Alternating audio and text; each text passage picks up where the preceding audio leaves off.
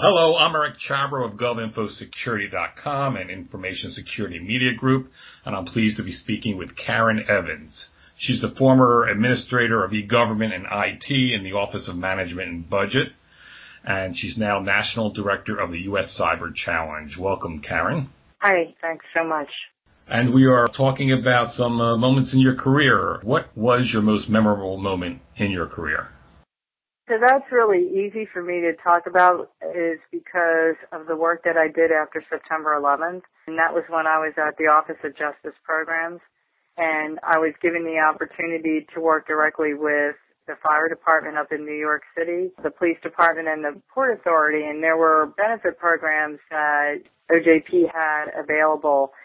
They were under the Public Safety Officers Benefits Program. And so we had the opportunity to work directly with them. And in an aftermath of that, it's it's really very interesting because they weren't letting a whole lot of people help them.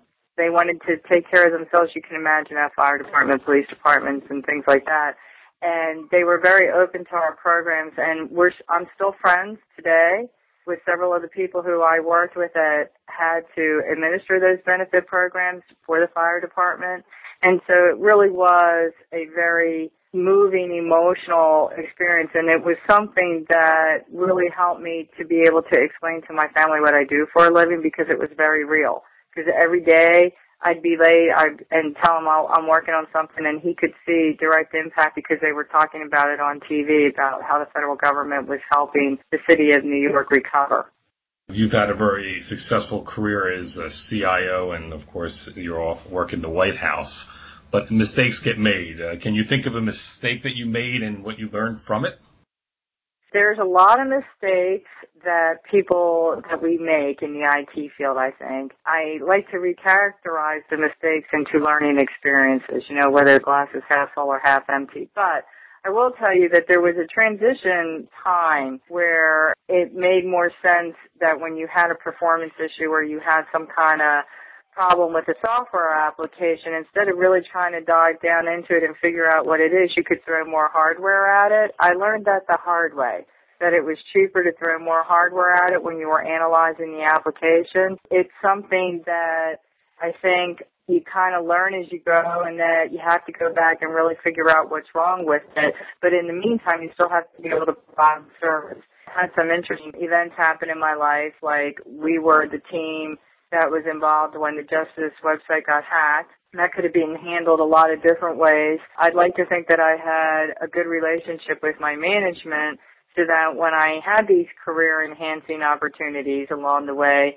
that I learned from them and that they afforded me that ability to learn from them so that then I could apply it going forward. So there, there are several inflection points along the IT type of evolvement that directly reflect into anybody who's been in this profession will know. And so it, it's what you do with that afterward and then how how you apply it and then improve yourself after you've had one of those types of experiences.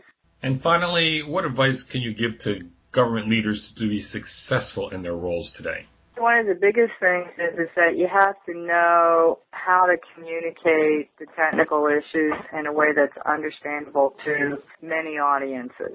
What's understandable to us in the technical community, and it's easy for us to talk about, and we can go back and forth and everybody gets it, is you have to find ways in order to be able to communicate it to a deputy secretary or to a secretary of an agency, or in my case, there were times when I was briefing the President of the United States, and you have a short amount of time to make a clear point, and there's nothing wrong with practice, practice, practice, so that when you're in that situation and you get asked a question, you don't get frazzled and drop down into technical jargon, but that you can answer the question very clearly in a short answer to the president of your company, or the, in my case, it was president of the United States.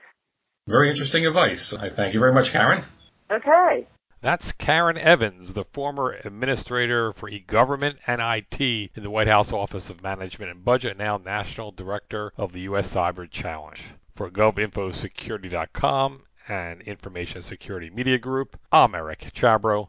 Thanks for listening.